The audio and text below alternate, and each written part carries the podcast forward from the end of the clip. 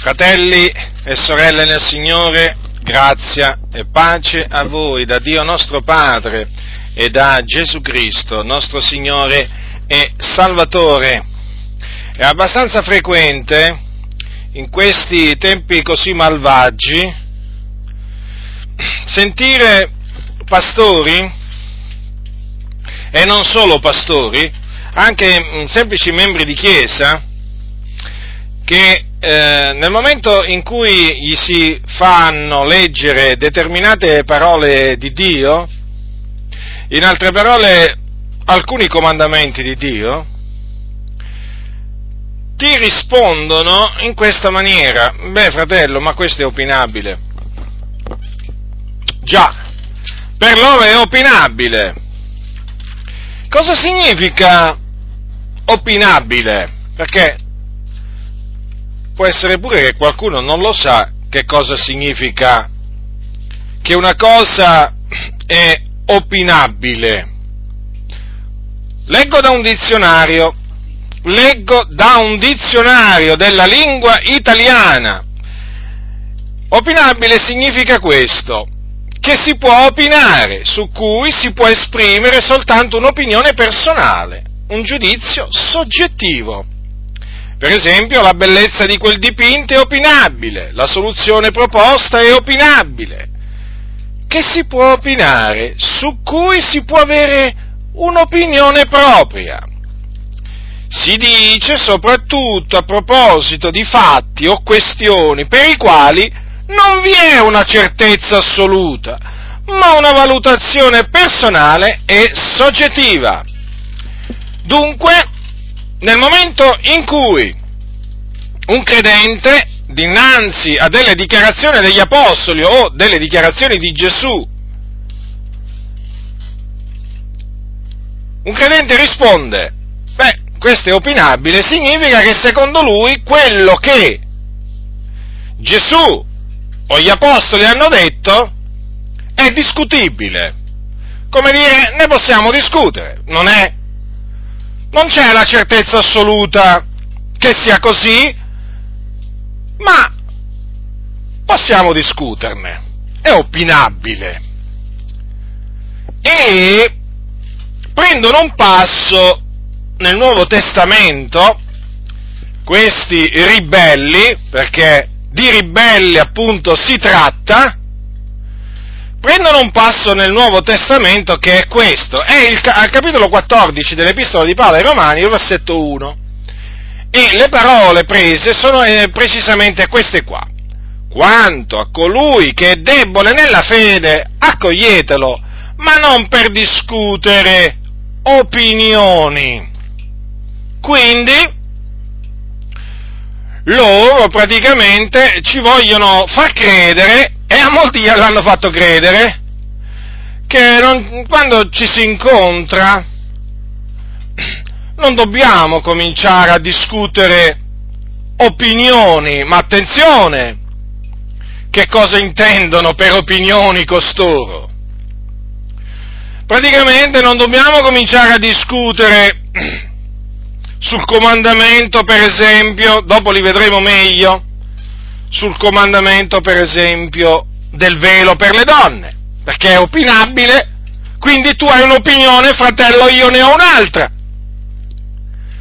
Non sono d'accordo, queste opinioni, non sono in accordo, però sono sempre opinioni rispettabili, magari non condivisibili, o meglio, io non condivido la tua, tu non condividi la mia, però, cioè, sono rispettabili, no? Quindi praticamente io devo rispettare la sua, lui deve rispettare la mia di opinione, perché naturalmente qui siamo nel campo delle opinioni.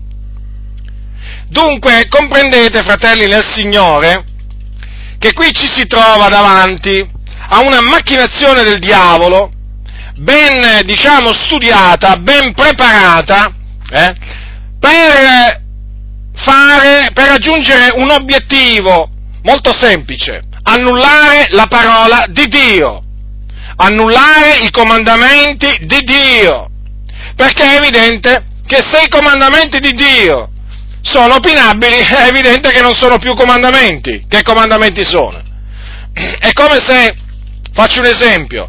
È come se la legge dello Stato che prescrive il pagamento delle tasse, arriva uno che dice, beh, è opinabile. Come opinabile? Ma se lì c'è scritto che questa persona che ha questo reddito deve pagare, diciamo, queste tasse, è chiaro che non è opinabile. È una cosa certa, assoluta, o meglio, in linea generale, il pagamento delle tasse a Cesare, non è opinabile. È un ordine che appunto ha dato Cesare, che dà Cesare, e quindi il cittadino cosa deve fare? Deve obbedire, non è che se ne può uscire andando, diciamo, all'Agenzia delle Entrate o dicendo al finanziere, beh, ma questa è una tua opinione, lo dici tu, che io devo pagare le tasse. È opinabile, quindi è evidente che come in questo caso non si può dire nemmeno nel caso dei comandamenti di Dio, eppure molti lo dicono, perché sono spinti da uno spirito di ribellione che oramai è diffusissimo in mezzo alle chiese, e vi ho detto appunto che prendono questo passo, ma queste parole a che cosa si riferiscono? Quali sono queste opinioni che Paolo ci esorta, o meglio ci comanda a non discutere con colui che è debole nella fede? Vediamole. L'uno crede di poter mangiare di tutto, mentre l'altro che è debole mangia legumi. Colui che mangia di tutto non sprezzi colui che non mangia di tutto, e colui che non mangia di tutto non giudichi colui che mangia di tutto, perché Dio l'ha accolto. Chi sei tu che giudichi il domestico altrui se sta in piedi o se cade, è cosa che riguarda il suo padrone, ma egli sarà tenuto in piedi perché il Signore è potente da farlo stare in piedi. L'uno stima un giorno più di un altro, l'altro stima tutti i giorni uguali, sia ciascuno pienamente convinto nella propria mente. Chi ha riguardo al giorno lo fa per il Signore, chi mangia di tutto lo fa per il Signore, poiché rende grazie a Dio, e chi non mangia di tutto fa così per il Signore, rende grazie a Dio, poiché nessuno di noi vive per se stesso e nessuno muore per se stesso, perché se viviamo, viviamo per il Signore, se moriamo, moriamo per il Signore, sia dunque che viviamo, che moriamo, noi siamo del Signore. Poiché a questo fine Cristo è morto ed è tornato in vita per essere il Signore e dei morti e dei viventi. Ma tu perché giudichi il tuo fratello? E anche tu perché disprezzi il tuo fratello? Poiché tutti compariremo davanti al tribunale di Dio. Infatti sta scritto, come io vivo, dice il Signore, ogni ginocchio si piegherà davanti a me ed ogni lingua darà gloria a Dio. Così dunque ciascuno di noi renderà conto di se stesso a Dio. Non ci giudichiamo dunque più gli uni gli altri, ma giudicate piuttosto che non dovete porre pietra d'inciampo sulla via del fratello, né essergli occasione di caduta. Io so e sono persuaso nel Signore Gesù che nessuna cosa è impura in se stessa, però se uno stima che una cosa è impura, per lui è impura. Ora, se a motivo di un cibo il tuo fratello è contristato, tu non procedi più secondo carità. Non perdere col tuo cibo colui per il quale Cristo è morto. Il privilegio che avete non sia dunque oggetto di biasimo, perché il regno di Dio non consiste in vivanda né in bevanda, ma in giustizia, pace dall'allegrezza nello Spirito Santo. Poiché chi serve in questo a Cristo è gradito a Dio, è approvato dagli uomini. Cerchiamo dunque le cose che contribuiscono alla pace e alla mutua edificazione. Non disfare per un cibo l'opera di Dio. Certo, tutte le cose sono pure, ma è male quando uno mangia dando intoppo. È bene non mangiar carne, né bere vino, né far cosa alcuna che possa essere d'intoppo al fratello. Tu, la convinzione che hai, serbala per te stesso dinanzi a Dio. Beato colui che non condanna se stesso in quello che approva, ma colui che sta in dubbio se mangia è condannato, perché non mangia con convinzione, e tutto quello che non viene da convinzione è peccato. Quindi, vedete, l'Apostolo Paolo dice chiaramente quali sono queste opinioni che noi non dobbiamo discutere con coloro che sono deboli nella fede. Sono opinioni che riguardano cibi e giorni. In sostanza, cosa significa? Che con i fratelli deboli nella fede, che per esempio non mangiano di tutto, colui che è debole nella fede è debole e quindi non mangia di tutto, magari mangia solo legumi. Ecco, con un tal fratello, noi non dobbiamo metterci a discutere opinioni appunto sui cibi, perché quello che lui fa, cioè il fatto che lui si astenga da determinati cibi, lui lo fa per il Signore, infatti rende grazie a Dio prima di mangiare, e quindi noi, badate bene, non lo dobbiamo sprezzare, comprendete? Noi non dobbiamo sprezzare il fratello debole per questa sua opinione che c'ha. Naturalmente il fratello debole non deve neppure, non deve giudicare noi. Infatti dice: colui che non mangia di tutto, non giudichi colui che mangia di tutto. Quindi ci deve essere un rispetto reciproco, un'accoglienza reciproca, perché appunto Dio ci ha accolto in Cristo Gesù. Ecco perché in questo caso, non è ammesso giudicare il fratello, non è ammesso giudicarlo, perché infatti dice: chi sei tu che giudichi il domestico altrui? Vedete dunque qual è appunto, diciamo, la materia su cui appunto le opinioni non devono essere discusse, perché naturalmente nascerebbero delle contese infinite, che poi sono contese che sovvertono chi li ascolta.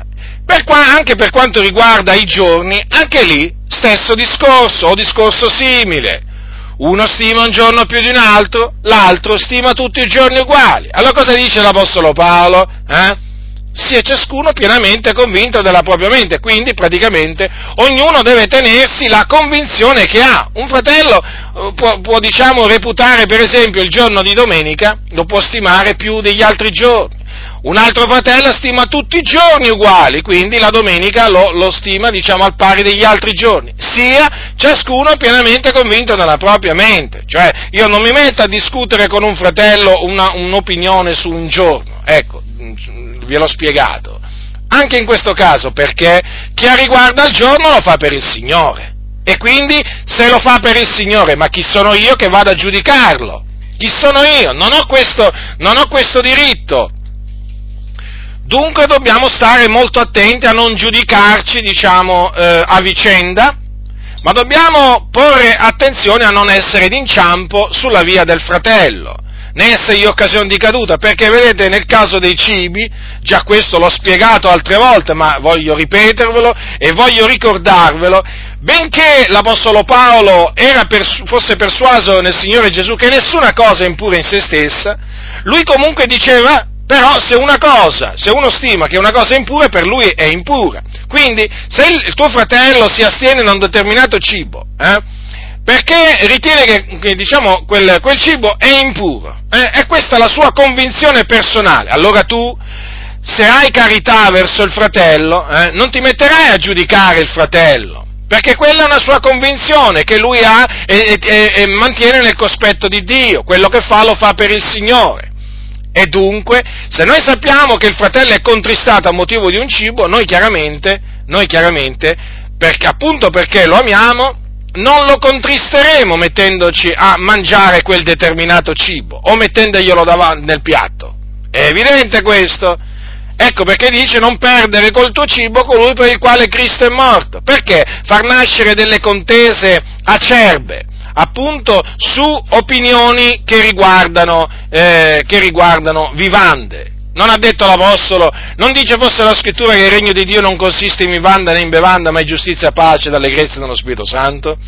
Vedete dunque quanto è importante quindi seguire il comandamento dell'Apostolo Paolo, accogliere quindi coloro che sono deboli nella fede, ma accoglierli, ma non per discutere opinioni. Accoglierli nel Signore, come Dio ha accolto noi in Cristo Gesù. Questo è di fondamentale importanza, fratelli, è di fondamentale importanza. Allora è evidente che l'Apostolo Paolo qua non ha tirato in ballo i comandamenti del Signore, non si riferiva, a opinioni, ad altre opinioni. E quindi, ancora una volta, dobbiamo riscontrare che il serpente antico, usandosi della Scrittura, naturalmente con la sua astuzia, è riuscito a sedurre tanti in mezzo alla Chiesa. La realtà è questa, i fatti sono questi, sono incontrovertibili, sono inconfutabili. Oggi in mezzo alla Chiesa di Dio, e quando dico in mezzo alla Chiesa di Dio non è che mi riferisco solamente naturalmente alle chiese protestanti storiche, perché chiaramente il popolo, diciamo, ci sono anche dei figlioli di Dio là, ma mi riferisco anche alle chiese pentecostali. Oggi i comandamenti di Dio, o comunque una parte dei comandamenti di Dio, una buona parte dei comandamenti di Dio, sono diventati opinabili, per cui tu non puoi proclamarli con assoluta certezza dal loro punto di vista, perché se lo fai sei un settario, se lo fai sei un integralista, se lo fai sei un talebano, sì, perché adesso è venuto fuori pure questo appellativo, talebano evangelico, comprendete? Ecco, i talebani evangelici chi sono? Sono quelli che prendono i comandamenti del Signore, li predicano così come sono e dicono che questi sono i comandamenti dell'Iddio vivente e vero e vanno quindi osservati, non messi in discussione, non sono opinabili, ma vanno osservati, vanno ubbiditi. Ecco, questi per loro sono dei talebani evangelici. Vedete dunque lo scherno che si sta diffondendo nei confronti di quei fratelli che hanno deciso di santificarsi osservando i comandamenti di Dio. C'è uno scherno, fratelli del Signore, vengono derisi, noi veniamo derisi, questa è la realtà, veniamo derisi appunto da persone che si dicono savie ma sono diventate stolte, da persone che hanno lauree, da persone che hanno, diciamo, vari titoli accademici, anche naturalmente titoli che hanno ricevuto in varie università, diciamo, bibliche o scuole bibliche, ma sono appunto dei ribelli, sono degli schernitori che prendono piacere a deridere coloro che prendono la lettera, o meglio in parola, l'Iddio vivente e vero, e hanno deciso di osservare i suoi comandamenti e non solo, anche di annunziarli così come sono, affinché siano osservati come giusto che sia, perché sono i comandamenti dell'Iddio vivente, non sono nostre opinioni personali. Vedete dunque il serpente, il diavolo, l'avversario, cos'è riuscito a fare? Ha fatto un danno enorme, perché basta poco per annullare la parola del Signore, basta poco per traviare il popolo di Dio, per fuorviare il popolo del Signore, per indurlo a battere sentieri laterali o vie laterali. Basta dirgli appunto che, diciamo, questo è opinabile, quest'altro è opinabile, quest'altro ancora è opinabile, e naturalmente diventa quasi tutto opinabile, per cui alla fine ognuno ha la sua opinione, e naturalmente, dato che ognuno ha la sua opinione su questo, su quell'altro comandamento, cosa tirano fuori loro? Il versetto: chi sei tu che giudichi il domestico altrui? Perché nel momento in cui un comandamento del Signore diventa opinabile, e questi l'hanno reso opinabile, cosa succede? Che la tua opinione vale quanto quella del ribelle, agli occhi naturalmente degli stolti, e quindi quando tu giudichi il trasgressore, chi viola quel comandamento, tu non fai altro secondo loro che giudicare il domestico altrui, cosa naturalmente che è vietata, ma loro naturalmente, chiaramente, prendono queste parole arbitrariamente per ritorcertele contro nel momento in cui appunto tu giudichi giustamente coloro che violano questi comandamenti e li fanno violare come dei ribelli. Allora ecco che appunto loro, dato che ritengono che tu stai semplicemente esprimendo una tua opinione, naturalmente ti accusano di giudicare ingiustamente, perché tu non puoi imporre la tua opinione agli altri. Comprendete dunque l'astuzia, la fine astuzia, perché è un'astuzia veramente molto fine questa, è l'astuzia del diavolo. È l'astuzia del serpente, quella stessa astuzia con il quale il serpente riuscì a sedurre Eva. E naturalmente poi sappiamo che una volta sedotta Eva, poi Eva naturalmente indusse il proprio marito a trasgredire il comandamento che Dio gli aveva dato. Quindi è molto importante, fratelli, molto importante stabilire una cosa, un concetto molto semplice, ribadirlo con forza in mezzo a questa generazione di credenti storta e perversa, perché ormai bisogna parlare in questi termini di questa veramente generazione di credenti che viene allevata da questi pastori ribelli. Sono veramente una generazione storta e perversa che si è rivoltata contro la parola del Signore, si è ribellata alla parola del Signore. La parola di Dio per costoro non è un diletto ma è fumo negli occhi, infatti veramente si infuriano quando appunto sentono predicare i comandamenti del Signore. Sì, è proprio così, è quello che sta succedendo sotto i nostri occhi e quindi dobbiamo ribadire, ribadisco con forza, ancora una volta nel cospetto di Dio e da parte di Dio, che dico questo, che i comandamenti di Dio non sono discutibili, non sono opinabili, non lo erano ai giorni di Gesù, non lo erano ai giorni degli Apostoli e non lo sono neppure adesso, vanno osservati e coloro che pensano di poterli trasgredire senza incorrere nel giudizio di Dio, si stanno grandemente illudendo, non solo stanno anche illudendo gli altri, e a suo tempo mieteranno quello che stanno seminando vento, mieteranno tempesta, e arriva il giorno in cui la tempesta dell'Eterno, la tempesta di Dio scoppierà sulla testa degli empi, quindi che gli empi che sono in mezzo alla Chiesa di Dio siano solennemente avvertiti. La tempesta scoppierà sulla loro testa e allora saranno guai, allora saranno dolori, perché quando il Signore dall'alto, manifesta la sua ira su coloro che con l'ingiustizia soffrono la verità, sono rovine perpetue, sono dolori, veramente sono pianti. Ecco, questo affinché nessuno di questi empi che scorrazzano in mezzo alle chiese e che si trovano spesso dietro i pulpiti si illuda. Qui noi siamo cittadini, siamo tutti concittadini dei santi, siamo tutti veramente cittadini di quella città celeste e siccome che questa città celeste c'ha un sovrano comandante, o meglio, colui veramente che l'ha costruita, l'ha programmata, l'ha disegnata, l'ha costruita, è Dio, e noi siamo cittadini di questa città perché la nostra cittadinanza è nei cieli e noi sappiamo che in cielo c'è una città celeste che si chiama la Nuova Gerusalemme, il cui architetto e costruttore è Dio. Ebbene, siccome che questa città c'ha qualcuno che comanda, e questo qualcuno che comanda è quell'Iddio che l'ha fatta, sappiano appunto tutti i cittadini di questa città, che il giudizio di Dio non mancherà di piombare sulla testa di coloro che sprezzano i suoi comandamenti.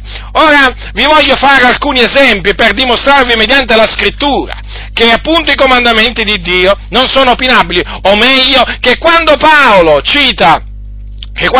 parla di coloro che sono deboli nella fede, che vanno accolti ma non per discutere opinioni, assolutamente in queste opinioni non ci sono per niente le opinioni sui comandamenti di Dio. Omosessualità, tema veramente oggi molto discusso perché si è ormai fatta strada nella società che l'omosessualità non è peccato. E questo si è fatto naturalmente, questa idea si è fatta strada anche in molte chiese evangeliche, particolarmente chiese protestanti storiche, mi riferisco con questa espressione alle chiese valdesi, alle chiese battiste, alle chiese metodiste, alle chiese presbiteriane e anche a chiese riformate. Naturalmente con questo discorso non voglio dire che tutti i valdesi, tutti i battisti, tutti i riformati, tutti i presbiteriani sono omosessuali o che sono a favore dell'omosessualità e quindi non la ritengono un peccato. No, nella maniera più assoluta non voglio fare tutto di un'erba un fascio, Però le posizioni ufficiali oramai delle principali chiese protestanti storiche, metteteci anche i luterani dentro, sono a favore apertamente dell'omosessualità. Ormai si moltiplicano veramente i pastori protestanti che si schierano apertamente a favore dell'omosessualità, non considerandola più un peccato, scelta, ma semplicemente una scelta di vita, e quindi una scelta da rispettare. In altre parole loro dicono: come va rispettato l'uomo che, diciamo, si sposa una donna, così va rispettato anche un uomo che, diciamo, si mette con un altro uomo e decide di sposarselo, naturalmente sposarselo in quelle nazioni nel mondo dove è permesso, diciamo, questa abominazione, perché di abominazione si tratta. Ora, nella Bibbia c'è un comandamento a tale riguardo, è scritto nel libro del Levitico. Cosa dice? Cosa dice il Signore Dio? Non avrai con un uomo relazioni carnali come si hanno con una donna, è cosa abominevole. Ora, questo è un comandamento dell'Iddio vivente, che non è opinabile, quantunque l'abbiano fatto diventare opinabile, vi posso assicurare che questo non è un comandamento, non è un qualche cosa di opinabile, non si può discutere, perché il comandamento di Dio è stabile e in perpetuo. La relazione carnale tra uomo e uomo, o comunque la relazione carnale tra donna e donna, è cosa abominevole, è una cosa condannata dalla parola di Dio, perché si tratta di un peccato contro natura. La natura cosa ci insegna? Ci insegna che la donna è stata fatta, la donna è per l'uomo, e naturalmente questo lo insegna la Scrittura, no? Che Dio fece la donna per l'uomo, ma questo naturalmente anche la natura ce lo insegna, no? La femmina è per il maschio, e quindi è chiaro che il maschio non è per il maschio e la femmina non è per la femmina, è qualche cosa che va contro la natura, quello che dicono costoro, anche pastori protestanti. E dunque, vedete, la Scrittura a tale riguardo è chiara. Quindi se incontri tu un evangelico, chiamiamolo così, perché di evangelico questo che cosa può avere? Non c'ha più niente.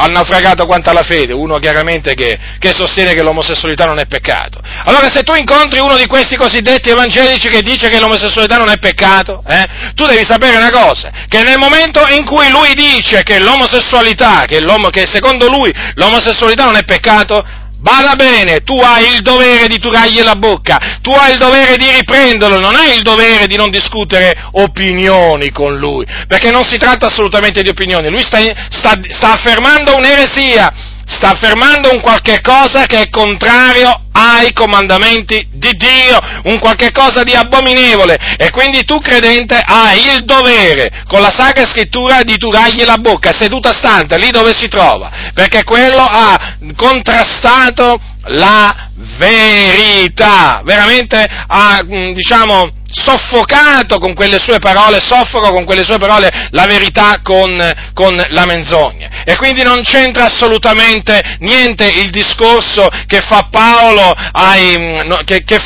Romani, e che appunto vi ho letto prima. Questo naturalmente perché in questi tempi così malvagi, in cui veramente l'omosessualità sta avanzando un po' dappertutto nelle chiese protestanti e anche, badate bene, nelle chiese pentecostali, perché l'omosessualità, dovete sapere questo, si diffonde maggiormente dove, viene tollerata, dove non si predica contro l'omosessualità. E questo dobbiamo naturalmente riconoscerlo: in mezzo alle chiese pentecostali sempre di meno si sente predicare contro il peccato dell'omosessualità, e questo sta incoraggiando tanti omosessuali a unirsi alle chiese pentecostali, persone veramente che si fingono rigenerate e naturalmente si integrano nella comunità essendo omosessuali.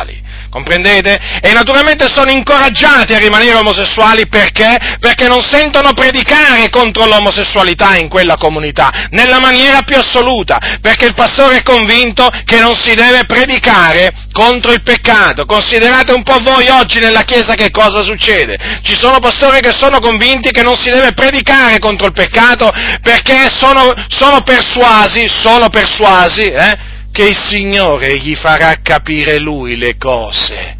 E quindi loro non c'è bisogno che parlino, e allora se non c'è bisogno che parlino, perché stanno dietro il pulpito? Ma perché stanno dietro il pulpito? Ve lo dico io perché stanno dietro il pulpito, per imporre la decima, per raccogliere, o meglio per estorcere denaro ai fedeli. Quello sono capaci a farlo. Oh, come sono bravi a parlare sulla decima, oh, che discorsi che fanno sulla decima, oh, come sanno maledire coloro che, o minacciare con la maledizione coloro che non danno la decima, oh, come lo sanno dire che quelli che non danno la decima peccano, oh, come lo sanno dire bene che quelli che non danno la decima sono dei ladri, derubano il Dio, ma come non sanno dire invece che gli omosessuali peccano contro natura, come non sanno dire invece che i fornicatori peccano contro il proprio corpo, che gli adulteri commettono peccato e così via. Quello non lo sanno dire, o meglio non lo vogliono dire, perché non c'è interesse a dirlo, perché farebbero solo scappare delle anime preziose agli occhi di Dio,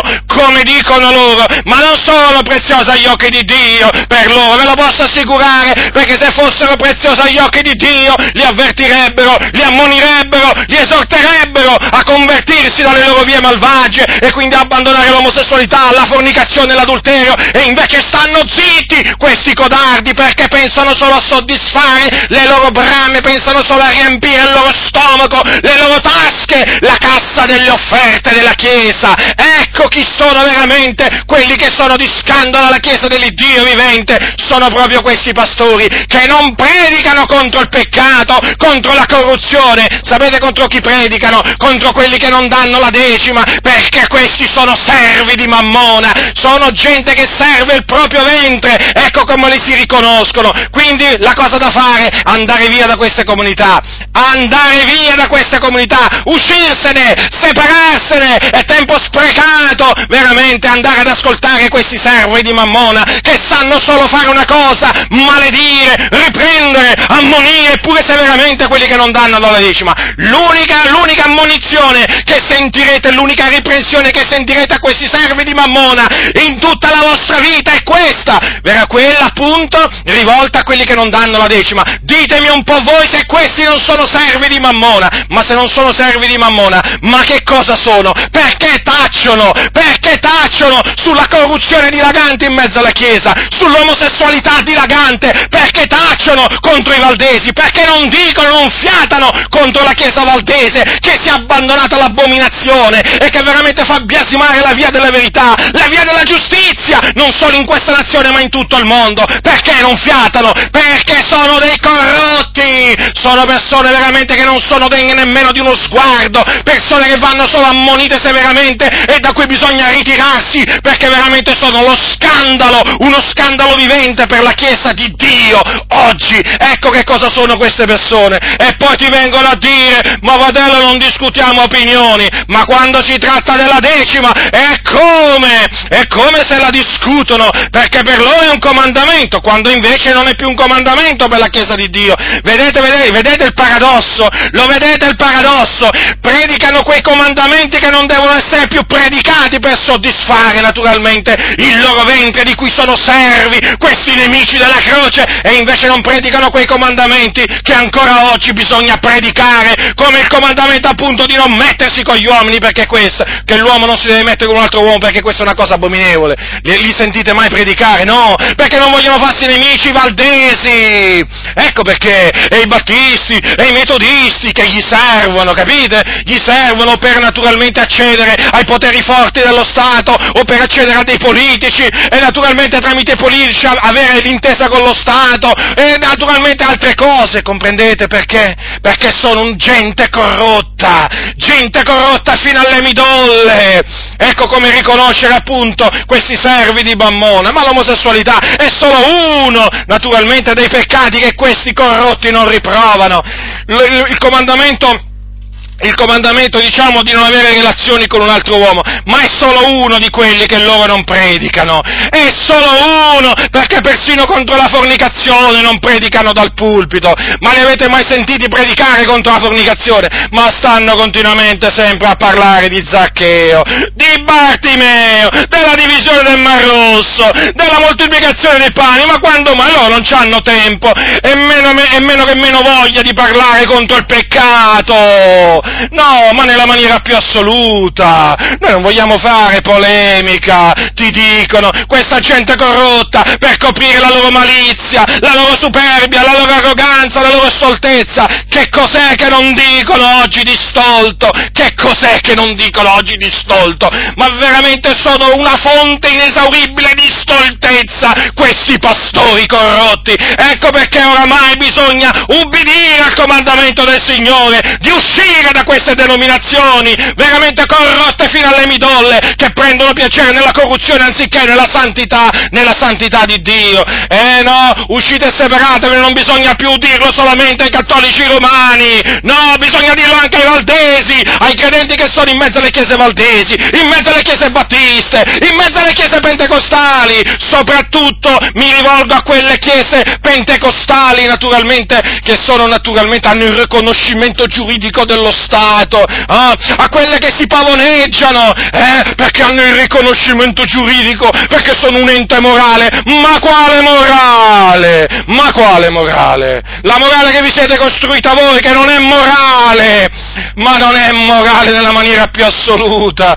Ma quale morale? La morale voi la calpestate, la sprezzate, la schernite. Addirittura ho saputo che una volta un credente, accortosi di manipolazioni che erano state fatte da una casa editrice evangelica pentecostale, praticamente telefonò al direttore di questa casa editrice e gli disse queste parole, naturalmente vi riassumo un po', gli disse: ma c'è un'etica editoriale? Perché chiaramente il fratello conosceva l'inglese e si era accorto che naturalmente l'opera uscita in italiano non corrispondeva nella traduzione all'originale inglese. E come gli ha risposto il direttore di questa casa editrice? Con una risata, dicendogli: stai tranquillo, e che c'è adesso? Pure un'etica editoriale? Sì? Avete sentito bene, come ho sentito bene io quando me l'ha raccontato. E che c'è? Pure un'etica editoriale, come dire, ma che ti stai inventando? Etica editoriale? Come dire, ma tu pensi ancora che noi quando traduciamo i libri dobbiamo tradurre il senso veramente originale dell'autore inglese o dell'autore francese? Ma no, fratello, non esiste etica editoriale da noi, e infatti questa gente corrotta ama e pratica la menzogna, è gente diretta all'inferno. Ecco dove è diretta questa gente, perché è gente che mente, è gente che fa mentire, che istiga a mentire, è gente appunto che la morale se la getta dietro le spalle, non gli interessano i comandamenti del Signore, a questi interessano solo i soldi, il denaro. Andiamo ad altri comandamenti del Signore che vengono oggi nella maggior parte dei casi sprezzati, denigrati, quando appunto vengono da costoro sentiti. Per esempio sull'ornamento esteriore della donna, l'Apostolo Paolo dice a Timoteo queste parole: io voglio dunque similmente che le donne si adornino d'abito convenevole, con verecondia e modestia, non di trecce d'oro o di perlo, di vesti sontuose, ma d'opere buone, come si dice a donne che fanno professione di pietà. Ora qui l'Apostolo Paolo dice chiaramente che lui voleva questo. Prima aveva detto che, prima esortava naturalmente a pregare per tutti gli uomini, a fare intercessioni, ringraziamenti per i re, per tutti quelli che sono in autorità. Poi, proseguendo nel parlare a Timoteo, gli dice anche questo, no? Questo che lui voleva. E naturalmente questa è una parte del consiglio di Dio che l'Apostolo Paolo spredicava e che esortava a predicare. Quindi Paolo esortava le donne ad adornarsi d'abito convenevole, con verecondia e modestia, non in maniera lussuosa, non in maniera indecente, ma con verecondia e modestia. E poi naturalmente le esortava a non intrecciarsi i capelli, a non mettersi oro addosso, perle, vesti sontuose e così via, ma le esortava a rivestirsi di opere buone. È evidente dunque che questo Paolo ci teneva, se no non l'avrebbe scritto a Timoteo, ci teneva che fosse rivolto questa, esortazione, che fosse rivolta alla Chiesa. D'altronde, poco dopo dice: io ti scrivo queste cose sperando di venir tosto da te, e semmai tarda, affinché tu sappia come bisogna comportarsi nella casa di Dio, che è la Chiesa dell'Iddio vivente, colonna e base della verità. Avete notato dunque? Può essere opinabile questo dunque? Può essere qualche cosa di opinabile, dove ognuno ha la sua opinione, E quindi non va giudicato colui che ha un'opinione contraria all'Apostolo Paolo. No, fratelli del Signore, non è opinabile. Questo è un comandamento, tanto è vero che l'Apostolo Paolo dirà a Timoteo, ordina queste cose e insegnale. Sì, ordina queste cose e insegnalo, rappresentando queste cose ai fratelli. Tu sarai un buon ministro di Cristo Gesù, nutrito delle parole della fede, della buona dottrina che è seguita da presso. Vedete dunque? Ordina queste cose e insegnale, poi lui gli diceva. E quindi?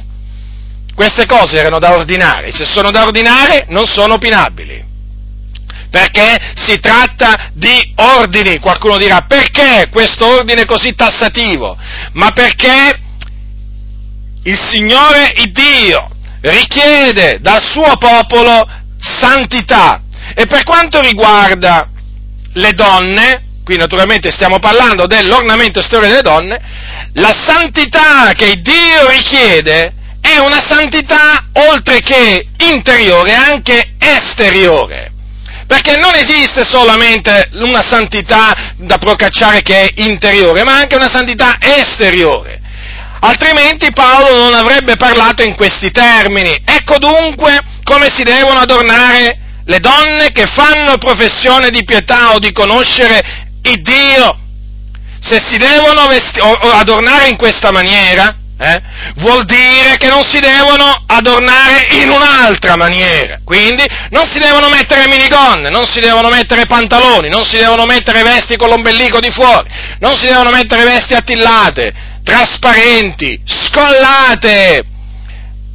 Voglio dire, ho fatto alcuni esempi, naturalmente, perché qui se devo cominciare a fare tutto l'elenco dei cappi femminili che una donna è sconveniente, che una donna non si deve mettere, e quindi, voglio dire, una donna non deve assomigliare a una fotomodella, una donna non deve assomigliare a una donna credente, non deve assomigliare a una come si chiama? Come le chiamano oggi? Le veline, le veline, sì, le chiamano le veline oggi, no? Una donna credente non deve assomigliare a una cosiddetta velina, non deve assomigliare a un'attrice, a come si vestono le attrici, non deve assomigliare e nemmeno a come si vestono le regine. Una donna credente deve vestirsi in maniera differente da come si vestono le donne del mondo. Una donna credente, quando appunto viene vista per strada dovunque, quelli del mondo devono vedere in lei un vestiario differente, e un vestiario caratterizzato dalla verecondia e dalla modestia. La credente non può vestirsi come una meretrice, non può vestirsi come una fotomodella, non può vestirsi alla moda come oggi appunto viene richiesto da molte comunità. Quindi naturalmente mostrando tutte le proprie forme, truccandosi, mettendosi gioielli addosso, facendo vedere veramente tutta questa superbia, perché poi è una manifestazione di superbia, no, nella maniera più assoluta. Voi direte: ma perché ci sono chiese che dicono che le donne devono vestirsi alla moda? Ma certo, Ma certo, perché così si dà buona testimonianza. Ah, non lo sapevate? Adesso la dottrina che è in voga per le chiese è questa, che vestendosi come quelli del mondo, anzi, ancora meglio di quelli del mondo, ma meglio tra virgolette, perché significa peggio, si dà buona testimonianza. Fratello, non ci possiamo mica vestire in maniera semplice, in maniera umile, E se no il mondo che vede in noi? Straccioni, Perché per loro quelli che si vestono in maniera umile sono degli straccioni. E quindi che testimonianza dai da straccione? No, quale straccione? Tu ti devi vestire veramente in maniera, capito? Che devono notarlo, devono notare, diciamo, lo splendore dei tuoi abiti, sia che tu sia donna, che tu sia uomo, devono notare veramente uno splendore che li acceca proprio, li acceca. E infatti ci sono dei credenti, chiamiamoli così, che veramente vanno vestiti in una maniera che ti accecano appena li incontri, veramente una cosa impressionante, hanno dei vestiti che accecano proprio. Che accecano, tanto sono splendenti, e chiaramente questi sono arroganti, questi sono superbi, e questo lo notano anche quelli del mondo, altro che buona testimonianza, il contrario. E perché è chiaro, è così, perché questi qua praticamente in questa maniera danno una cattiva testimonianza, perché fanno vedere al mondo come appunto un cristiano non deve essere, perché un cristiano si deve lasciare attirare dalle cose umili, non deve avere l'anima alle cose alte, e invece loro sono proprio di scandalo perché hanno anima alle cose alte, devono veramente avere un guardaroba veramente all'altezza, dicono loro, no? Di un figliolo del re dei re. Questi non predicano la prosperità, badate bene, il messaggio della prosperità. Vi diranno subito: noi non predichiamo il messaggio della prosperità, non ci accusate di questo. No, loro non lo predicano, loro lo praticano. Perché, sapete, ci sono i furbi, no? I furbi, sapete, non mancano mai, le volpi sono tanti. Sono quelli appunto che con le parole ti dicono una cosa e coi fatti ne fanno un'altra praticamente. Ci sono tante chiese che non predicano il messaggio della prosperità, quello che dice che Dio ci vuole ricchi, Dio ci vuole pieni di soldi, che Dio vuole che noi abitiamo ville sfarzose, che Dio vuole che noi, diciamo, guidiamo macchine lussuose, fuori serie. No, loro non le predicano queste cose, no, queste cose le predicano altri, no? Loro non le predicano queste cose, però, guarda caso, le praticano. Sapete, la differenza non c'è, praticamente la differenza è zero, perché nella pratica sono come gli altri, perché noi naturalmente dobbiamo vedere quello che fanno nella pratica. Nella pratica infatti sembrano proprio parenti stretti di quelli che predicano la prosperità. Strano, qualcuno dirà, eppure non la predicano la prosperità, ma certo, non la predicano perché sanno che se la predicassero noi naturalmente noi li confuteremmo. Invece loro furbi, a parole dicono no, noi ci dissociamo da quelli che predicano il messaggio della prosperità, e quindi da Tizio, Caio e Sempronio. Poi vai a vedere, nella pratica sono quasi peggio, è la furbizia dove sta altrimenti. Ma altrimenti questi qua, ma voi pensate che questi qua vi vengono a dire a voi le cose come stanno realmente? No, vi diranno il contrario di quello che fanno, di quello veramente che loro hanno in cuore, comprendete? D'altronde sono sempre loro che dicono che dobbiamo essere astuti, come i serpenti, E quindi che significa essere astuti? Dire una cosa e farne un'altra, no? Voglio dire, fratelli, siate avveduti, perché qui ormai abbiamo a che fare con serpenti, abbiamo a che fare con scorpioni, abbiamo a che fare con volpi, con cani. Qui veramente guardate che è impressionante, È impressionante la lista di quelli con cui noi abbiamo a che fare, Sappiatele queste cose, fratelli del Signore, finché veramente abbiate di che rispondere a questa gente ribelle. E allora è evidente che anche in questo caso noi non ci troviamo davanti a credenti o a chiese che esprimono delle opinioni e che naturalmente noi non dobbiamo discutere. No, noi ci troviamo davanti a chiese che esprimeranno pure opinioni, ma opinioni eretiche contro la parola di Dio, esprimono tutta la ribellione che ci hanno in corpo. E quindi, dato che sono dei ribelli, dato che le loro parole sono ciance, la Bibbia dice che per costoro appunto c'è un rimedio. Cioè, il comportamento da tenere verso costoro non è quello, no? Di accoglierli senza discutere opinioni, ma naturalmente di turargli la bocca, perché appunto questo ha detto l'Apostolo Paolo di fare, ha detto Paolo a Tito di fare nei confronti dei ribelli dei cianciatori e dei seduttori di menti, perché a costoro appunto bisogna turargli la bocca, quindi questi la aprono la bocca, però c'è bisogno appunto di turargliela, perché dice: vi sono molti ribelli, cianciatori e seduttori di menti, specialmente fra quelli della circoncisione, ai quali bisogna turare la bocca, uomini che sovvertono le case intere, insegnando cose che non dovrebbero, per amore di disonesto guadagno. Vedete? Insegnano cose che non dovrebbero. Perché le insegnano? Perché amano il denaro. Come bisogna comportarsi nei confronti di costoro? Bisogna accoglierli, ma senza mettersi a discutere opinioni. No, bisogna turargli la bocca. Turategli la bocca. Fratelli, non vi lasciate ingannare veramente dalle ciance di costoro, Non vi lasciate ingannare, hanno ingannato veramente così tante anime fino ad oggi, veramente, hanno fatto una strage, è ora veramente di turare la bocca a costoro, Non abbiate paura, turategliela, perché questi qua veramente hanno stancato il Dio con le loro ciance. Dunque, vedete, vi ho dimostrato già su questi due argomenti che qui ci troviamo davanti a dei comandamenti del Signore, Quindi qui noi non ammettiamo opinioni contrarie, non ci importa niente se verremo catalogati come settari, integralisti e così via, non ci interessa nulla. Non ci interessa proprio nulla, perché a noi quello che interessa è attenerci alla parola di Dio. E la parola di Dio dice che questi sono ordini, comandamenti di Dio. E noi non ci vogliamo attirare l'ira di Dio per compiacere veramente a questi ribelli, no. Noi invece vogliamo avere l'amicizia di Dio, a costo di farci nemici gli uomini, ma noi vogliamo avere l'amicizia di Dio, vogliamo che Dio veramente ci chiami amici suoi, e non nemici suoi, perché quelli veramente che disprezzano i suoi comandamenti, che li hanno fatti diventare opinabili, sono dei nemici di Dio, e infatti lo sentite quando predicano che sono dei nemici di Dio. Parliamo del velo, passiamo al velo adesso. Questo naturalmente è un altro argomento su cui molti dicono: ma fratello, è opinabile, tu c'hai la tua opinione. Sì, c'ho la mia opinione, ma è quella giusta, la tua è sbagliata invece. Se tu non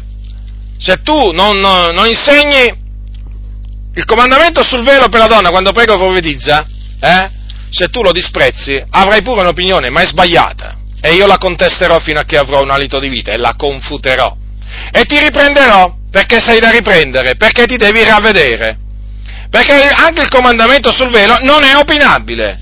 No, non è opinabile. Perché? Perché è appunto un comandamento. Cosa dice l'Apostolo Paolo? Andiamo al capitolo 11 di Primo Corinzi. Dice così l'Apostolo Paolo. Allora, poiché, capitolo 11, versetto 7, leggerò solo alcuni versetti, poiché quanto all'uomo egli non deve velarsi il capo, essendo immagine e gloria di Dio, ma la donna è la gloria dell'uomo, perché l'uomo non viene dalla donna, ma la donna dall'uomo, e l'uomo non fu creato a motivo della donna, ma la donna a motivo dell'uomo, perciò la donna deve, a motivo degli angeli, avere sul capo un segno dell'autorità da cui dipende. Allora, cosa dice qua l'Apostolo Paolo? Allora, innanzitutto prima aveva detto che il capo della donna è l'uomo, mentre il capo dell'uomo è Cristo. Allora, badate molto bene, qui l'Apostolo Paolo dà due comandamenti. Prima voglio parlarvi di quello appunto relativo alla donna. Dice così che la donna deve, a motivo degli angeli, avere sul capo un segno dell'autorità da cui dipende. Non dice può, E non dà nemmeno un consiglio, non è che dice consiglio alla donna di avere sul capo un velo o di mettersi il velo a motivo degli anni, no, la donna deve, quel deve significa che è un obbligo, è un comando del Signore. In che cosa consiste questo comando? Si deve velare il capo, quando prega o profetizza, altrimenti cosa succede? Succede che disonora il suo capo che è l'uomo. Perché deve mettersi Perché deve mettersi il velo? Perché deve velarsi il capo? Perché il velo è un segno dell'autorità da cui dipende. E questo segno dell'autorità da cui dipende lo deve mostrare agli angeli. Infatti vedete che è scritto a motivo degli angeli. Ecco dunque perché qui siamo di fronte per l'ennesima volta a un ordine del Signore. Gli angeli osservano le chiese, che sono fatti da uomini e da donne, rigenerati da Dio mediante la sua parola. La donna, siccome che ha un capo sopra di lei, che è l'uomo, deve mostrare agli angeli che appunto è sottomessa al suo capo, e quindi per mostrarlo si deve velare il capo con un velo. Quando prega o profetizza, badate bene, ci tengo a sottolinearlo questo. C'è qualcosa di opinabile qui? È opinabile questo? Non è opinabile. Chi pensa che questo comandamento sia opinabile sbaglia grandemente. E noi non rispettiamo un'opinione contraria a questa, badate bene, lo diciamo chiaramente, noi non rispettiamo le eresie, perché mentre io posso, rispettare la convinzione di un fratello, come vi ho detto prima, no? Per esempio su un cibo, su un giorno, io non posso rispettare invece un'eresia.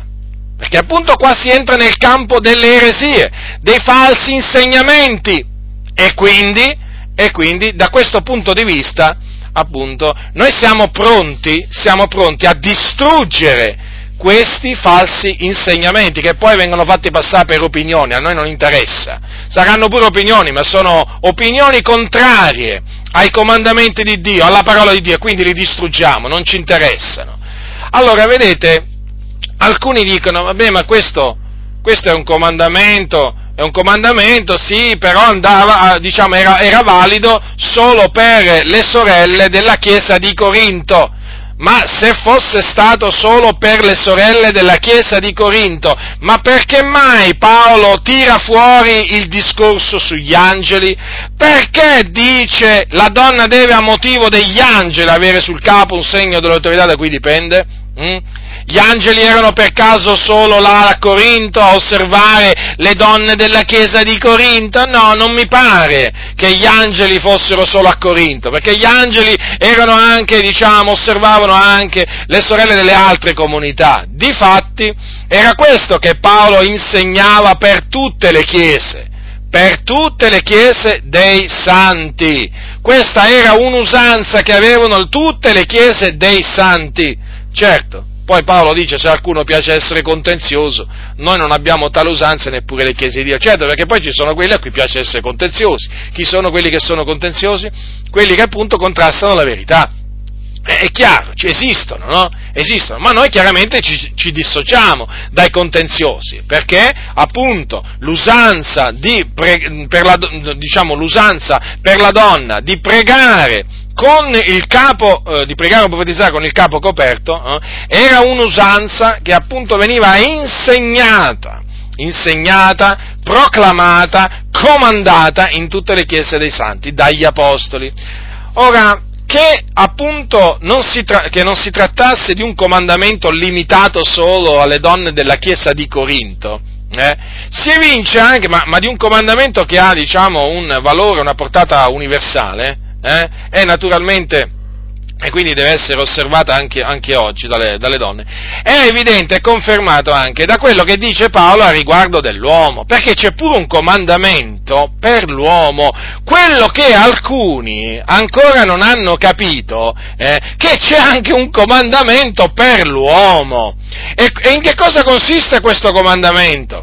Appunto che è un comandamento al contrario, praticamente, mentre alla donna in Cristo viene comandato di mettersi un velo sul capo a motivo degli angeli quando prega o profetizza, all'uomo questo viene vietato. Infatti vedete cosa dice la Scrittura, quanto all'uomo egli non deve velarsi il capo, essendo immagine e gloria di Dio, perché se lo fa disonora il suo capo che è il Cristo, che è Cristo Gesù. Comprendete? Dunque, vedete, anche noi uomini siamo chiamati ad osservare un comandamento di Dio, che è quello che ci proibisce di pregare o profetizzare con la testa coperta da un velo, da un cappello. La testa coperta noi uomini non la dobbiamo tenere quando preghiamo o profetizziamo, perché se lo facciamo disubbidiamo a Dio, perché disonoriamo Cristo Gesù. Ho già raccontato almeno una volta mi ricordo di averlo raccontato, un'esperienza personale che, diciamo, mi è servita, devo dire, un'esperienza personale che ho fatto durante il servizio militare, ve la voglio raccontare di nuovo. Praticamente io prima di mangiare rendevo grazie a Dio, anche al militare, e quindi mi raccoglievo in preghiera lì dov'ero, sul tavolo, e rendevo grazie a Dio. E, generalmente io mi toglievo sempre il cappello che avevo sul capo prima di pregare, e lo mettevo, diciamo, al mio fianco. Ma è accaduto un giorno che non so per quale ragione, sbadatamente, inavvertitamente, involontariamente, distratto, non so da che cosa e da chi, fossero sovrappensiero, probabile, è successo questo, che mi siedo con le pietanze che avevo preso, e con il cappello sulla testa, con il cappello da caporale, mi sono messo a pregare come altre volte. Ho reso grazie a Dio, e una volta che ho terminato, ho cominciato a mangiare, ma quando ho cominciato a mangiare mi sono sentito male, nel senso mi sono sentito turbato, mi sono sentito a disagio, e sul momento non capivo, però all'improvviso mi sono ricordato che avevo il cappello ancora sulla testa. Quando ho visto che avevo ancora il cappello sulla testa, ho capito quel turbamento da che cosa era prodotto, da una mia disubbidienza. E allora ho chiesto perdono al Signore, perché ho riconosciuto veramente di avere disonorato Cristo. E questo, diciamo, è una cosa che ancora oggi ricordo. Allora, voglio dire, se per un uomo, diciamo, che teme Dio naturalmente, no, subentra un turbamento quando dovesse inavvertitamente pregare con il capo coperto, ma dico io, ma per la donna non sarà lo stesso? Ma non sarà lo stesso, ma certo che sarà lo stesso. E difatti è così, ve lo posso assicurare.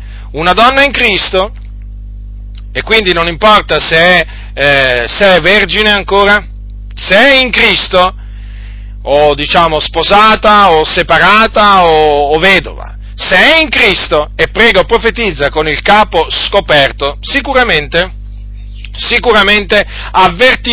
avvertirà dentro di sé, diciamo, un sentimento di turbamento, è certo, perché disubbidisce in quel momento al Signore, è certo, perché è una disubbidienza che si compie nei confronti di Dio, fratelli, perché qui ci si trova davanti a un ordine, a un comandamento. Quindi esorto quelle sorelle che ancora non si velano il capo quando pregano, profetizzano, anche a casa loro, perché non è che bisogna velarsi il capo quando si prega o profetizza al locale di culto, poi quando si è fuori dal locale di culto, voglio dire, si può fare come si vuole. No, fratelli, non è così, nella maniera più assoluta. La Bibbia non fa questa distinzione. No, diciamo tra i luoghi in cui avviene appunto la preghiera o la profezia da parte della donna. No.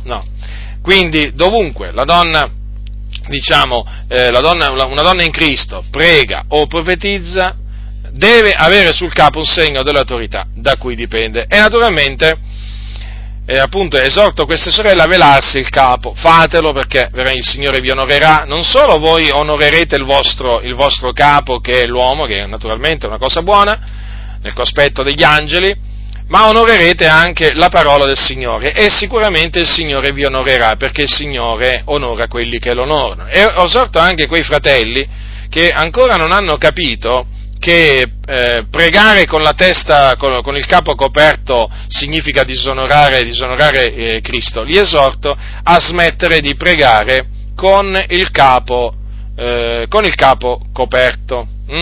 Smettetelo, perché appunto voi in questa maniera disonorate Cristo. Vedete dunque, fratelli del Signore, che ancora una volta ci si trova davanti a dei comandamenti del Signore, e quindi qui, cioè, il campo delle opinioni non esiste, se lo sono inventati questo campo i ribelli.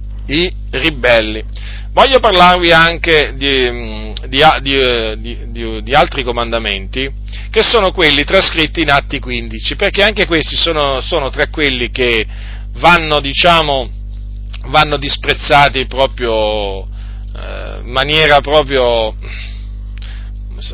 cioè il disprezzo verso questi comandamenti è molto molto diffuso, no?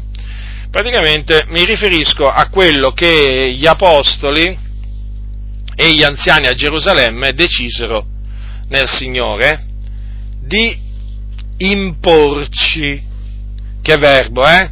Verbo imporre! Lo so che quando alcuni sentono questo verbo si impauriscono, però c'è questo verbo. Ascoltate che cosa fu deciso a Gerusalemme attorno all'anno 50 d.C., quando si riunirono appunto gli apostoli, gli anziani, la Chiesa, per chiaramente esaminare la questione che era sorta. Per fare un breve riassunto, era successo che dei fratelli, alcuni che erano discesi dalla Giudea ad Antiochia, avevano cominciato a insegnare: se non siete circoncisi secondo il rito di Mosè non potete essere salvati. Allora là a quel tempo, in quel momento, c'erano Paolo e Barnaba ad Antiochia, quindi naturalmente sorse una grande discussione, una grande controversia, e allora fu deciso che Paolo e Barnaba e altri fratelli salissero a Gerusalemme dagli apostoli e dagli anziani per trattare questa questione. Quindi poi là a Gerusalemme si riunirono, ci fu un'assemblea e ci fu una decisione. Una decisione che fu presa dopo che Giacomo, il fratello del Signore, appunto parlò. Che cosa disse Giacomo? Disse queste parole, voglio leggervi solo, le leggo tutte le parole di Giacomo. Fratelli, capitolo 15 degli Atti degli Apostoli, dal versetto 14. Fratelli, ascoltatemi. Quindi ricordatevi, bisognava stabilire se era necessario imporre ai gentili l'osservanza della legge di Mosè al fine della salvezza. Allora ecco che parlò prima Pietro, poi parlarono Paolo e Barnaba, e poi parlò Giacomo, il fratello del Signore, che disse queste parole, quando prese appunto a parlare. Fratelli, ascoltatemi. Simone ha narrato come Dio ha primeramente visitato i gentili per trarre da questi un popolo per il suo nome, e con ciò s'accordano le parole dei profeti, siccome è scritto: dopo queste cose io tornerò e edificherò di nuovo la tenda di Davide che è caduta, e restaurerò le sue ruine e la rimetterò in piedi, affinché il rimanente degli uomini e tutti i gentili sui quali è invocato il mio nome cerchino il Signore, dice il Signore che fa queste cose, le quali a lui sono note ab eterno. Per la qual cosa io giudico che non si dia molestia a quelli dei gentili che si convertono a Dio, ma che si scriva loro di astenersi dalle cose contaminate nei sacrifici agli idoli, dalla fornicazione, dalle cose soffocate, dal sangue, poiché Mosè fin dalle antiche generazioni ha chi lo predica in ogni città, essendo letto nelle sinagoghe ogni sabato.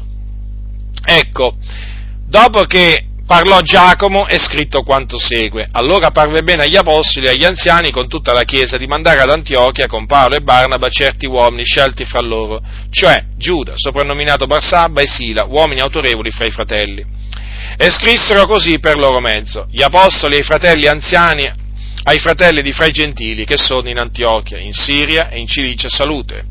Poiché abbiamo inteso che alcuni partiti di fra noi vi hanno turbato così con i loro discorsi, sconvolgendo le anime vostre, benché non avessimo dato loro mandato di sorta, è parso bene a noi, riuniti di comune accordo, di scegliere degli uomini e di mandarveli assieme ai nostri cari Barnaba e Paolo, i quali hanno esposto la propria vita per il nome del Signore nostro Gesù Cristo. Vi abbiamo dunque mandato Giuda e Sila, anch'essi vi diranno a voce le medesime cose, poiché è parso bene allo Spirito Santo e a noi di non imporvi altro peso all'infuori di queste cose che sono necessarie, cioè che v'asteniate dalle cose sacrificate agli idoli, dal sangue, dalle cose soffocate, dalla fornicazione, dalle quali cose ben farete a guardarvi, state sani.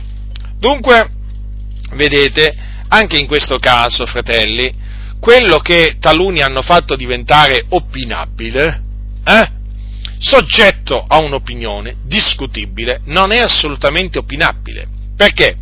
Perché qui c'è scritto chiaramente quello che hanno detto gli apostoli: è parso bene allo Spirito Santo e a noi di non imporvi altro peso all'infuori di queste cose. Quindi queste cose sono un peso, ma sono l'unico peso che parve bene allo Spirito Santo e agli apostoli e agli anziani di imporre ai gentili, cioè a noi, gentili in Cristo Gesù. Quindi queste cose ci sono state imposte dallo Spirito Santo innanzitutto, lo Spirito della verità, e poi dagli apostoli e dagli anziani.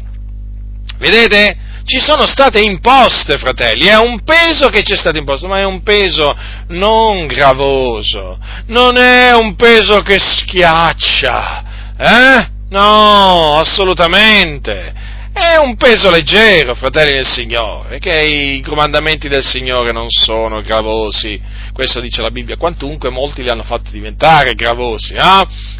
Avete notato, no? Quanto sono pesanti, no, non è così. Non è così, fratelli del Signore. Io potrei dire che il comandamento della decima è pesante. Com'è pesante il comandamento della decima, ma questi comandamenti, come quello sul velo, l'ornamento esteriore della donna, quelli non sono gravosi, non sono pesanti, non fatevi ingannare. Questi praticamente fanno diventare pesanti, leggeri, tutto quello che vogliono, no? Ciò che è pesante ve lo fanno passare per leggero, ciò che è leggero ve lo fanno passare per pesante, ma questi veramente hanno sconvolto il consiglio di Dio. Allora, in che cosa consiste questa imposizione? Che noi ci dobbiamo astenere dalle cose sacrificate agli idoli o dalle cose contaminate nel sacrificio agli idoli. Sono tutti quei cibi, sono tutte quelle... anche, diciamo, possono essere anche delle bevande che vengono consacrate agli idoli, quindi naturalmente non solo agli idoli che rappresentano un serpente o una mucca o un cane o qualche altro animale, no, anche quegli idoli che rappresentano per esempio Maria la madre di Gesù, che rappresentano per esempio il cosiddetto San Gennaro, e l'altro santo che si chiama Sant'Antonio, e che altri ancora, San Giovanni Battista, insomma, sapete, no? Che c'è tutta una schiera di santi, che poi naturalmente ci sono i santi veri e i santi falsi nella Chiesa Cattolica Romana, no? Però non importa, diciamo, la statua chi rappresenta, se è un santo del passato vero o un santo falso, naturalmente nella Chiesa Cattolica Romana ce n'è tanti di santi falsi, le cose che vengono sacrificate a questi idoli, noi credenti non le dobbiamo mangiare, perché sono cose contaminate, quindi sono cose che a livello spirituale producono una contaminazione. Non importa di che tipo siano queste cose che vengono consacrate, noi ci dobbiamo astenere, perché il Signore non vuole, il Signore è un Dio geloso e non vuole che noi abbiamo comunione coi demoni. Come qualcuno dirà, coi demoni? Come, cosa stai dicendo? Sì, perché le cose che i gentili sacrificano agli idoli, sono cose che sacrificano ai demoni e non a Dio, perché dietro gli idoli ci stanno i demoni. Dietro gli idoli, fratelli nel Signore, ci stanno i demoni. Allora quelle cose che vengono sacrificate o dedicate agli idoli, vengono a contatto con entità spirituali malvagie. Quindi noi non possiamo mangiare alla mensa del Signore, partecipare alla mensa del Signore e anche alla mensa dei demoni. Badate bene, non provochiamo il Signore a gelosia, perché il nostro Dio è un Dio geloso, che vuole che noi, siamo tutti per Lui.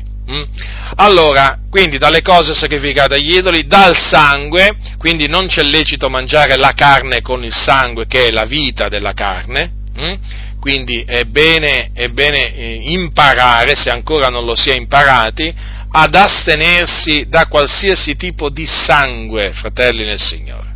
Ecco.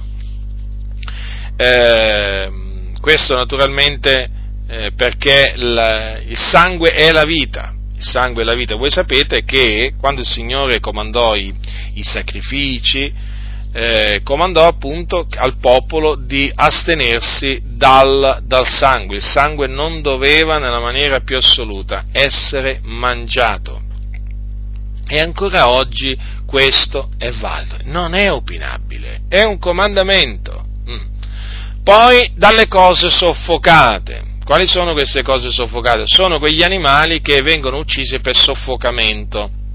Gli animali devono essere, secondo il dettame biblico, scannati, non soffocati. Quindi, chiaramente, nel momento in cui tu vedi che un animale viene soffocato e ti viene naturalmente data la carne di quell'animale, tu ti devi astenere, perché noi non dobbiamo mangiare le cose soffocate, ci dobbiamo astenere. E poi dalla fornicazione. Quindi dalla relazione carnale illecita, che naturalmente non è solamente quella con una meretrice, ma anche quella con la propria fidanzata, o comunque con una donna che non è la propria moglie. La fornicazione la Bibbia la condanna. La fornicazione è uno dei peccati più diffusi nel mondo. Vedete, i pagani esaltano la fornicazione, come se fosse un qualche cosa, di imperdibile, qualche cosa da cui non ci si può, astenere, perché per loro è quasi un dovere, no? Fornicare. Ma la Bibbia dice: fuggite la fornicazione, che il fornicatore pecca contro il proprio corpo, qualsiasi altro peccato è fuori dal corpo, ma il fornicatore pecca contro il proprio corpo, e il nostro corpo è il tempio di Dio, il tempio dello Spirito Santo. E i fornicatori non erediteranno il regno di Dio, la loro parte sarà nello stagno ardente di fuoco e di zolfo, assieme a quella, assieme agli adulteri e così via. Quindi, fratelli e signori, vedete, questi ordini non sono opinabili, non mi risulta, anche perché poi è scritto che quando Paolo partì assieme a Sila, no? Per il suo secondo viaggio apostolico, dopo che ci fu la contesa con Barnaba, voi sapete, no? Quello che dice la Sacra Scrittura: Paolo, sceltosi Sila, partì raccomandato dai fratelli alla grazia del Signore. E passando per le chiese, cosa c'è scritto dopo aver preso Timoteo con loro? Dice così: passando essi per le città, trasmisero loro, perché le osservassero, le decisioni prese dagli apostoli e dagli anziani che erano a Gerusalemme. Capitolo 16, versetto 4, degli Atti degli Apostoli. Quindi vedete, perché trasmisero quelle decisioni prese dagli apostoli e dagli anziani che erano a Gerusalemme, e che vi ho appena letto? Trasmisero quelle decisioni alle chiese affinché le osservassero, e quindi erano comandamenti, e sono tuttora comandamenti. Vedete, vi ho dimostrato appunto quanto siano pretestuosi, quanto siano veramente falsi i discorsi di taluni che vogliono far passare questi comandamenti per, o meglio, per questi comandamenti che noi trasmettiamo, loro li vorrebbero far passare per delle nostre opinioni. E quindi, vi ripeto, le loro opinioni contrarie sarebbero valide come le nostre, e no, nella maniera più assoluta, perché qui ci troviamo davanti a degli ordini del Signore che non sono opinabili. Molto semplice, fratelli del Signore. Quindi adesso sapete come rispondere.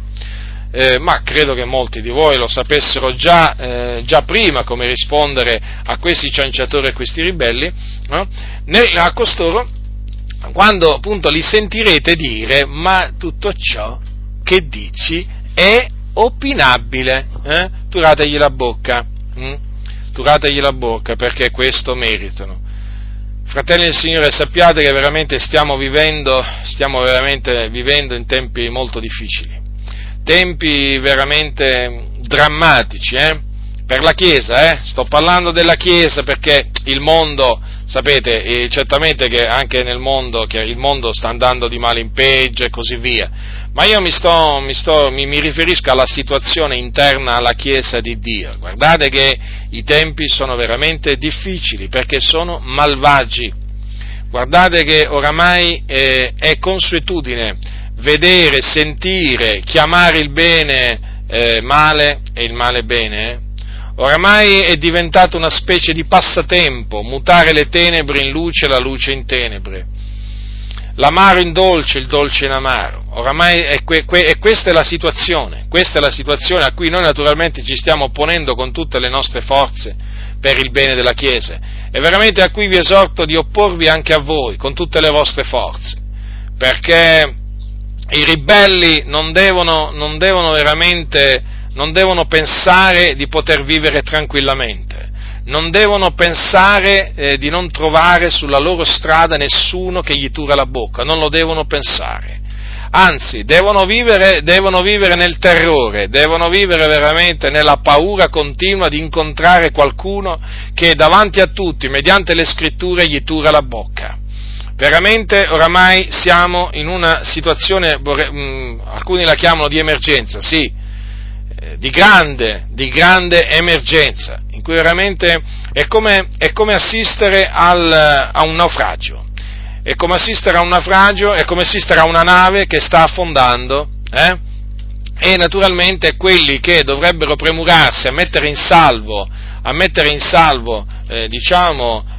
quelli che si trovano sulla nave si stanno divertendo, stanno pensando ad altro, o naturalmente stanno a guardare quelli che naufragano, quasi per con una sorta di compiacimento. Ormai siamo veramente, è come veramente assistere a queste cose, a questi spettacoli, perché veramente oramai le chiese stanno naufragando, stanno veramente colando a picco, giorno dopo giorno, stanno andando di male in peggio, e qui sembra veramente che sia tutto regolare, che tutto vada bene. A sentire parlare questi pastori veramente non sta succedendo niente di strano, niente di anomalo, rientra tutto nella norma, ma c'è una nave che, davanti a una nave che sta affondando, cos'è una cosa normale, che una nave sprofondi, sempre più in basso? È normale che una nave faccia acqua da tutte le parti, o anche solo da due parti della nave, e che si riempia d'acqua e che veramente coli a picco? È normale questo? Per noi non è normale. E quindi cosa bisogna fare in questi casi? Bisogna naturalmente esortare coloro che si trovano su questa nave a mettersi in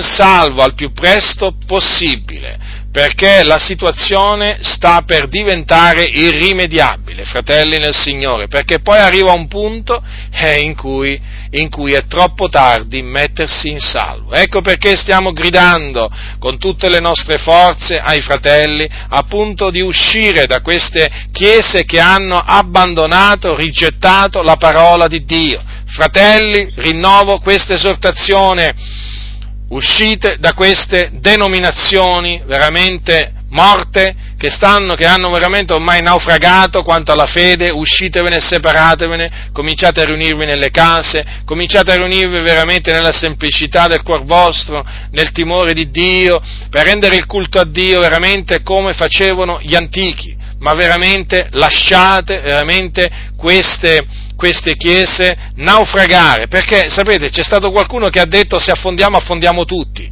Ma vorrei dire a costui: se vuoi affondare, affonda pure, io mi metto in salvo. Ed esorto quanti più possibili credenti a mettersi in salvo, altro che affondiamo tutti. Noi lasciamo affondare quelli che vogliono affondare, vogliono veramente seguire la ribellione, vogliono seguire il loro cuore disonesto, il loro cuore veramente duro, indurito dal peccato. Lo seguono pure, naufragheranno loro, ma noi ci dissociamo da costoro e ci metteremo sicuramente in salvo per la grazia di Dio, ma sicuramente non desideriamo affondare con questa gente corrotta. Affondino loro, dato che vogliono affondare tutti quanti assieme. Affondate. Noi comunque dal canto nostro grideremo fino a che avremo un alito di vita, veramente. Mettetevi in salvo, fratelli nel Signore, mettetevi in salvo, mettetevi al sicuro, perché dove vi trovate, se vi trovate in mezzo a una comunità che ha mutato il dolce in amaro e l'amaro in dolce, la luce in tenebre, le tenebre in luce, sappiate che siete in grave pericolo, fratelli nel Signore. Ecco perché appunto vi avvertiamo Quindi, per riassumere, fratelli del Signore, il messaggio di questa sera: i comandamenti di Dio non sono opinabili. Se incontrate qualcuno che pensa che siano opinabili, turategli la bocca. La grazia del Signore nostro Gesù Cristo sia con tutti coloro che lo amano con purità incorrotta.